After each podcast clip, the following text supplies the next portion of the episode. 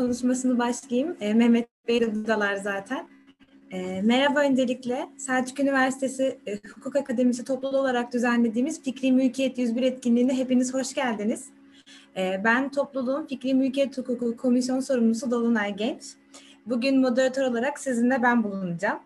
E, birbirinden saygıdeğer konuklarımızın olduğu bu iki günlük etkinliğimizin ilk gününde e, Mehmet Gün ve ardından da Sayın Avukat Mine Güner Sunay'ın konuşmalarını dinleyeceğiz. İsterseniz ben daha fazladan sözü uzatmayayım e, ve ilk konuşmacımız olarak Avukat Mehmet Gün Bey'i e, konuşmasını yapmak üzere davet edeyim.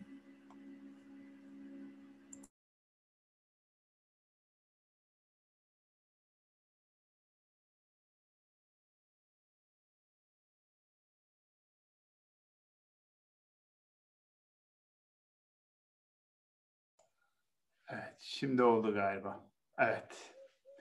Merhaba Dolunay, takdim için çok teşekkür ederim. Hukuk Alemi e, ekibine de tekrar e, tebrik ederim. Çalışmalarınızda başarılar dilerim. Maşallah ne güzel 170'ten fazla katılımcınız var. Sizler için büyük bir başarıdır sanıyorum bu. E, hepinize çalışmalarınızda kolaylıklar, derslerinizde başarılar diliyorum. Bugün ben size fikri mülkiyet hakları ile ilgili bir genel giriş bunların çeşitleri hakkında bir temel bilgi vereceğim bir 20-25 dakikalık bir konuşma yapacağım. Arkasından da sizlerin sorularınızı cevaplayarak programı ilerleteceğiz. Beni dinlediğiniz, dinlemek için geldiğiniz için de hepinize çok teşekkür ederim. Arkadaşlar fikri mülkiyet haklarıyla ben 1980'li yıllarda tesadüf eseri tanıştım. O zamanlar genç bir e, öğrenciydim. Hemen arkasından stajyer oldum. Arkasından da avukat oldum. Ee, öğrenciyken çalışmakta olduğum avukatlık bürosuna bir marka tescil işi getirmişti onların bir müşterisi. O avukatlık bürosu da biz bu işi yapmıyoruz e, demişlerdi. Ben de e, bir kitap buldum marka hukuku diye. O kitapta bunun basit bir iş olduğunu okuyarak öğrendim. Ben bunu yapabilirim diye hemen atıldım. Onlar da peki o zaman al sen yap dediler. Ben e, e, o markayı tescil ettirdim. Hoşuma gitti. E, tescil ettirdikten sonra e, kitabı baştan sonuna kadar okudum ve benzer bir iki kitap daha buldum. O zamanlar çok azdı. Sonra avukat oldum. Gencecik bir avukatım oralara buralarda koştururken tesadüfen bir e, marka davasının, çok önemli bir marka davasının içinde buldum kendimi. Öylelikle e, arkası da geldi. Fikri mülkiyet, mülkiyet hakları konusunda epeyce geliştim. E, bunu gelişmemin sebebi aslında fikri mülkiyet haklarının benim hoşuma giden e, bir hukuk dalı olduğunu tesadüfen tespit etmem üzerine oldu. E, tesadüfen buluşmuşum. Yani şanslıymışım aslında o marka tescil işi geldiği zaman ben orada olmakla bunu istemekle. Ama şansı da biraz öteye e, ötelemek istiyorum. E, siz eğer fırsatlar geldiğinde hazır değilseniz şansın size bir faydası yok. O kitapları okumuş olmam, kendime hazırlamış olmam, dört sene sonra e, kolay kolay hatta bugünlerde bile kolay kolay açılmayan bir e, markanın tanınmışlığının sulandırılması davası e, içerisinde bulmuştum geldi kendimi. Aşina olduğum için o davayı aldım, o fırsatı yakalayabildim. Onun için kendinizi hazırlarsanız hayatta fırsatlar karşınıza çıktığı zaman onları tanırsınız ve ele geçirebilirsiniz. Niye ben fikri mülkiyet haklarını bu kadar sevdim acaba diye sonra kendime çok sordum arkadaşlar. Ee, sevmenin şeyi olmaz, sebebi olmaz derler de hayır mutlaka bir sebebi vardır sizin hayatınızda biriken şeyler aslında sizin karşınıza şekillenip çıktığında siz onu seversiniz.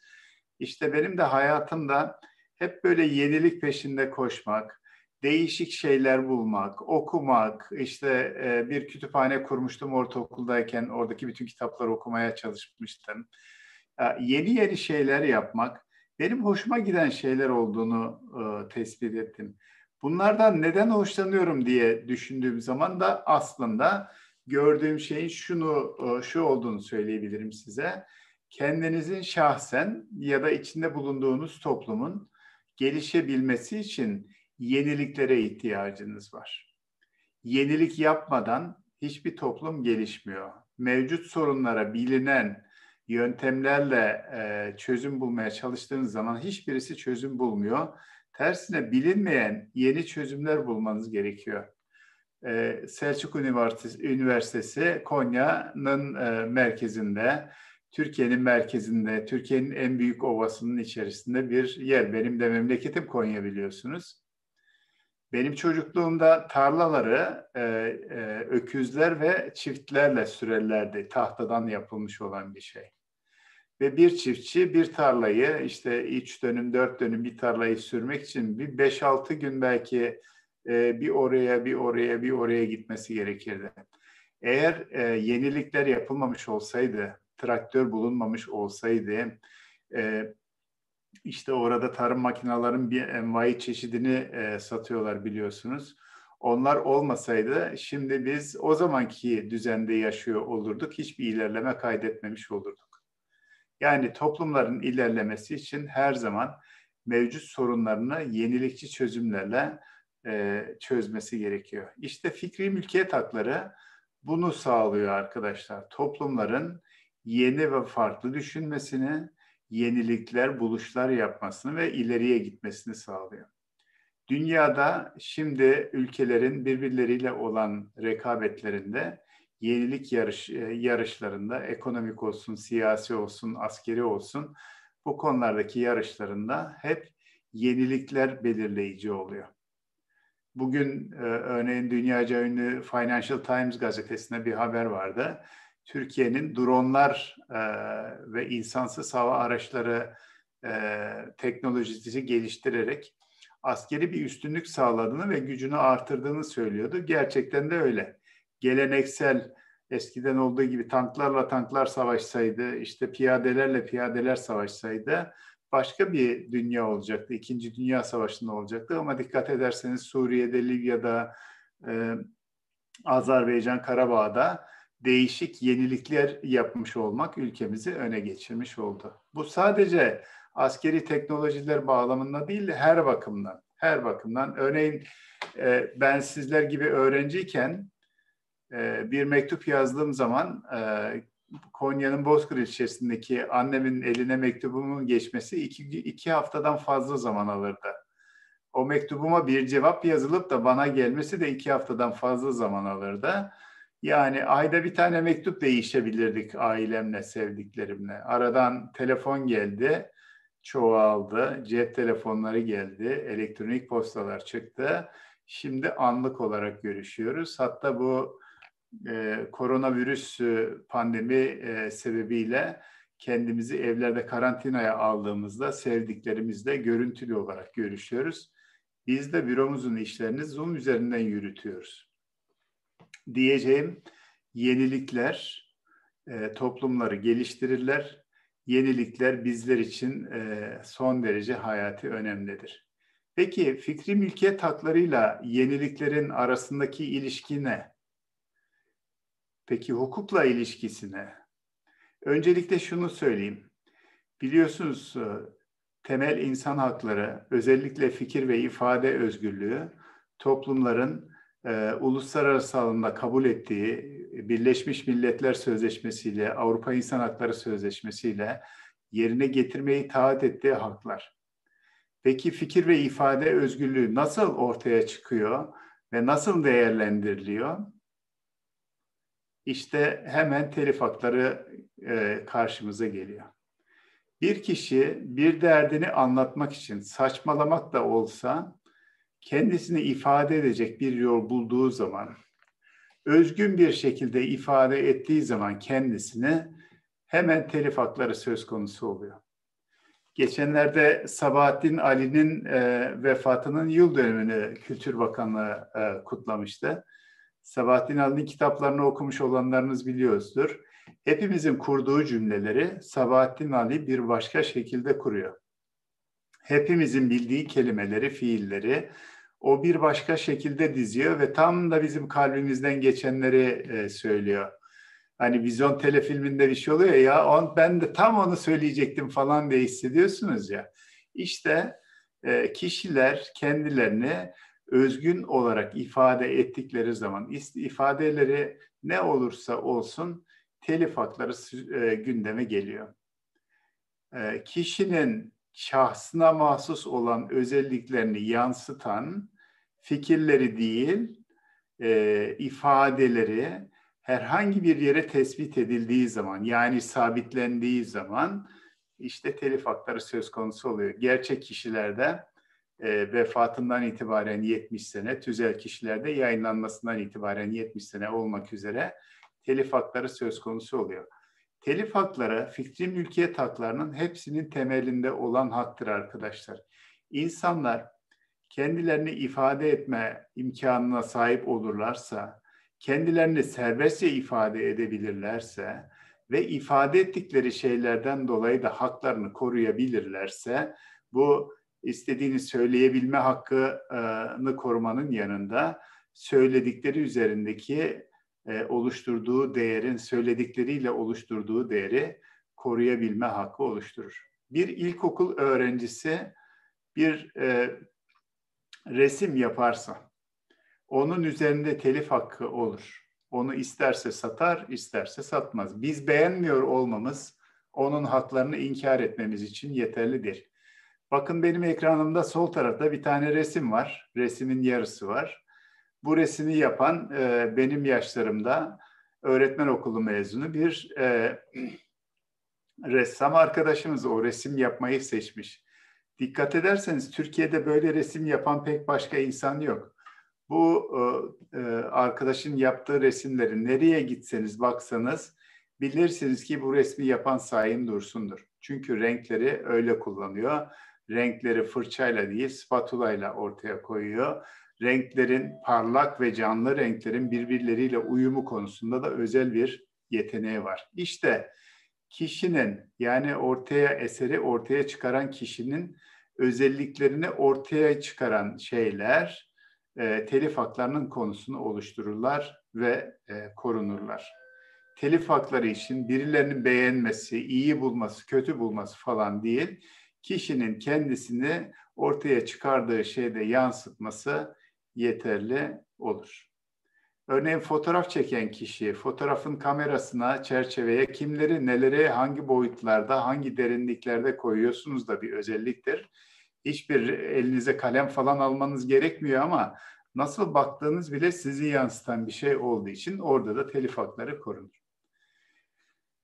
Diyeceğim kişilerin fikirlerinin ifade edildiği şekilde korunması telif haklarıyla oluyor. Telif haklarının olduğu yerde insanlar başka şeyler de yaratıyorlar.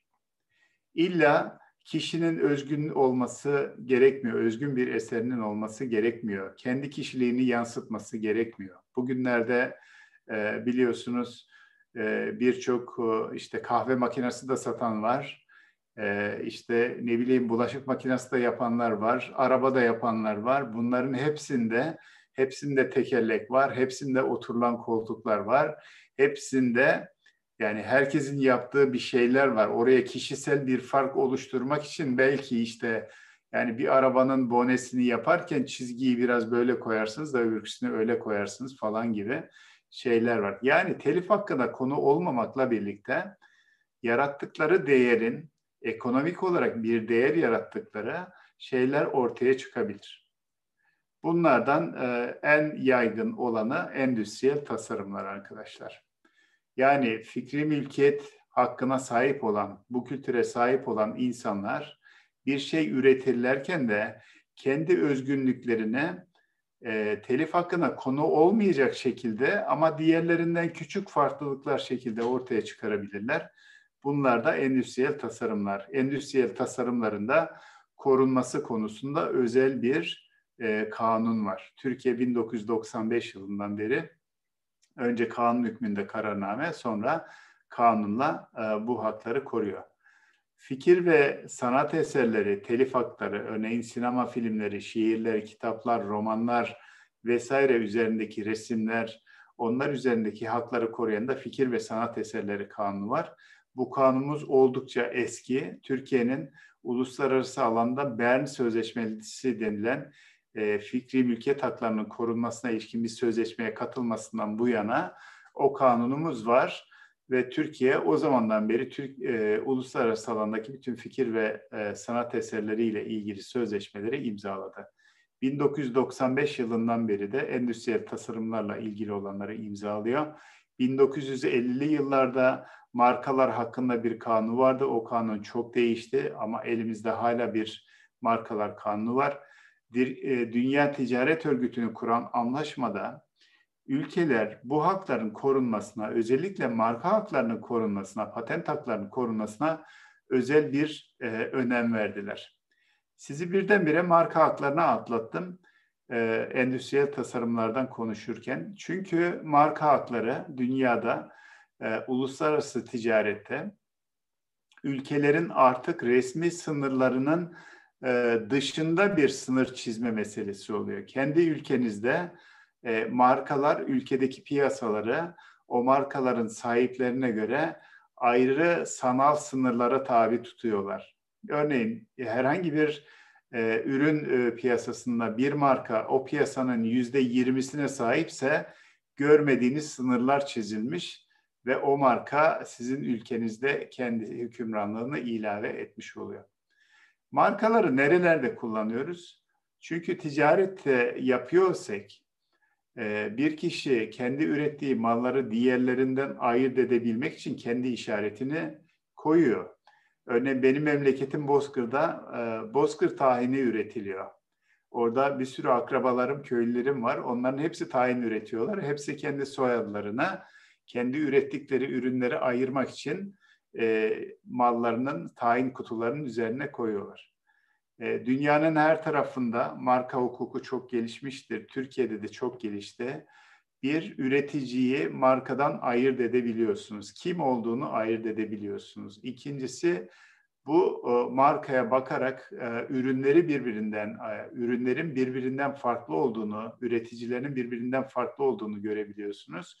Kökenlerini görebiliyorsunuz. Yani ticarette kullanılan mal ve hizmetleri birbirlerinden ayırt etmek için kullandığımız işaretlere de marka diyoruz. Konya'dan da çıkan birçok marka var.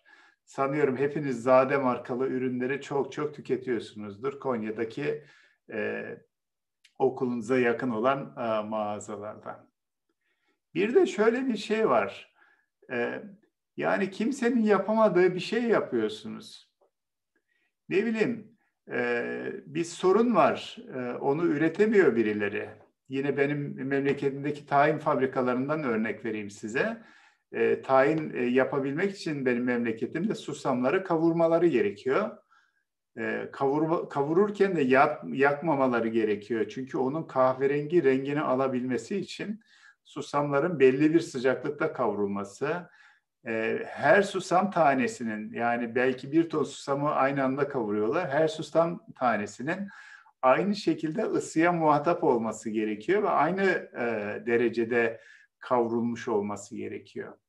E bu hep şeydi bizim memleketimizde sorunluydu. Çünkü fırınlarda eskiden ben çocukluğumda hatırlıyorum tahta küreklerle e, fırının içerisine konulmuş olan e, e, susamları bir ileri bir geri çevirirlerdi. Ama e, küreğin ulaşmadığı yerlerdeki susamlarda yanarlardı. Dolayısıyla bazı üreticilerin ürettiği tayinler yanık olurdu. Bazılarınkisi e, çiğ olurdu. Onun için arada tat farkları falan olurdu. Onun için de belli bir insanın ürettiği şeyleri bulmaya çalışırdık. Onlardan almaya çalışırdık. Fakat bu sorun yani susamların hepsinin aynı şekilde hiçbir fark olmaksızın ısıtılması, renklerinin bile aynı olması sorunu e, çözülmesi gereken önemli bir sorun. Tayin üretiminde önemli bir sorun. Bunu çözecek olan bir buluş yaptığı zaman birisi, örneğin benim halamın oğlu böyle bir fırın geliştirdi. Bu fırın öyle dönüyor ki susamların e, yani bir yerde takılıp kalma imkan ve ihtimalleri yok ve susamların yanma ihtimalini yok eden bir e, buluş geliştirdi. İşte bu buluş onu ortaya çıkaran insana tekel hakkı veriyor. Tek başına sadece o, o izin vermediği zaman hiç kimse kullanamaz. O buluşu kullanabilir. Çünkü toplumların buluşlarla ilgili yani kendi toplumumuzu ilerletmek için teşvik ettiğimiz buluşlarla ilgili olarak kabul ettiğimiz e, kural şudur. Birisi böyle bir buluş yapar, bir sorunu çözer ise biz de ona bu buluşu şu kadar süre sadece kendisi kullanma hakkı tekeli veririz diyoruz. Bunları da e, e, kelimenin kökeni e, İngiltere'den geliyor. Patent kelimesi, letters patent dedikleri patent vererek koruyoruz. Fakat bunları böyle yapıyoruz da öbür, öbür taraftan da diyoruz ki buluş yapanlara ya sen öyle bir buluş yap ki bu senin yaptığın buluşu örneğin tayin yapan başka bir memleket olsun diyelim ki Güney Kore Güney Kore'deki bir üretici de böyle bir çözümü bulmamış olsun. Yani sen herkesten farklı bir çözüm, herkesten farklı bir buluş yapmış ol. Eğer öyle değilse sana bu verdiğimiz 20, 20 yıllık korumayı da ortadan kaldırırız, geri alırız diyoruz. Yani bir buluş yapacaksınız, dünyada herkesi geçeceksiniz, hiç kimse o buluşu yapmamış olacak. Ya da herhangi birisi sizin yaptığınızın aynısını daha önceden bulmuş olur ise siz o buluş haklarından yararlanamayacaksınız. Özet olarak fikri mülkiyet haklarını ben sizlere böyle kısaca anlatmak istiyorum arkadaşlar. Bunu anlattıktan sonra telif haklarıyla ilgili olarak söylemiştim. Türkiye dünyadaki bütün uluslararası sözleşmelerin tarafıdır diye. E, şunu da hemen söylemek istiyorum. Türkiye fikri mülkiyet hakları konusunda da e, dünyadaki diğer fikri mülkiyet hakları konusunda da dünyadaki sözleşmelerin neredeyse tamamına üyedir fikri mülkiyet hakları hukukuyla uğraşacak olan, mesleğinde o konulara odaklanacak olan arkadaşlarımızın not almasını istediğim şeylerden birisi bu. Eğer bu sahaya girerseniz neredeyse dünyanın her tarafında yeknesek hale gelmiş olan hukuk kurallarını uyguluyor olacaksınız. Dünyanın her tarafında hükmü geçen, üç aşağı beş yukarı aynıdır. Hükmü geçen uluslararası anlaşmalara göre ülkemizde bu hakları koruyor olacaksınız. Dünyanın her tarafından e, sizin gibi bu işlerle uğraşan insanlarla tanışacaksınız demektir. Yani uluslararası boyutu bütün e, hukuk konularının vardır da ama fikri mülkiyet haklarının uluslararası boyutu hepsinden daha daha ileridedir. Bu sizler için e, geniş bir dünya, hayal ettiğinizin ötesinde bir dünya anlamına gelebilir o dünyaya adımınızı atabilirsiniz fikri mülkiyet haklarıyla ilgilenerek. Fakat o dünyaya adım atabilmek için en azından İngilizceyi ana diliniz gibi konuşuyor olmanız gerekiyor diyeyim. Burada duruyor.